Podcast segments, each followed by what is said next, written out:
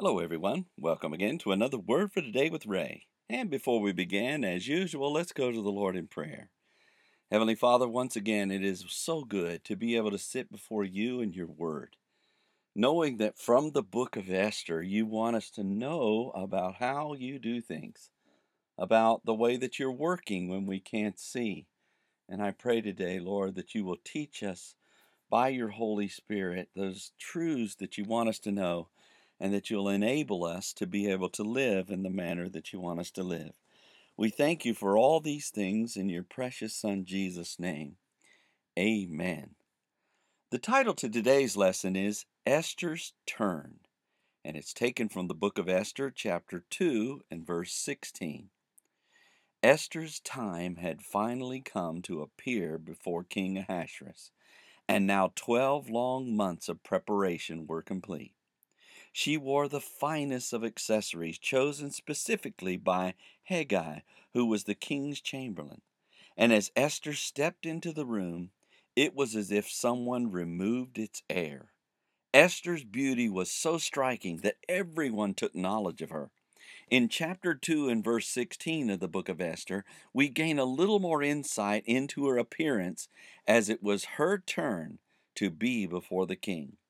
We read, so Esther was taken unto King Ahasuerus into his house royal in the tenth month, which is the month Tebeth, in the seventh year of his reign. Our verse begins So Esther was taken unto King Ahasuerus into his house royal in the tenth month, which is the month Tebeth.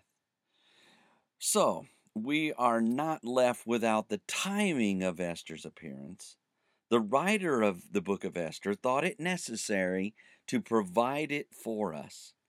Esther was taken into King Ahasuerus' royal house in the month Tebeth, which means goodness and corresponds to the modern December through January, which are generally some of the coldest months of the year. We remember that she has been invited to the winter palace of Shushan. So it was during this time that she came in. The verse goes on to say, in the seventh year of his reign. The seventh year gives us more specifics eh, within this story. In chapter 1 and verse 3, we learned of King Ahasuerus holding a feast for all the princes and the servants of his provinces that lasted for 180 days. Immediately following that feast, the king held another feast for those who were in his palace for seven days. It was during that time when King Ahasuerus was rejected by Queen Vashti, and he subsequently banished her from the throne. It had been four years since there was a queen in Persia. Yet in the month of Tebeth, in the seventh year of his reign, Esther stepped into his room and changed his world. How long have we been waiting for God to change our world? Have we often wondered when it will be our time to appear and receive favor? Are there circumstances in our lives currently that seem to be tedious and slow and nothing more than preparation for something life changing in our future?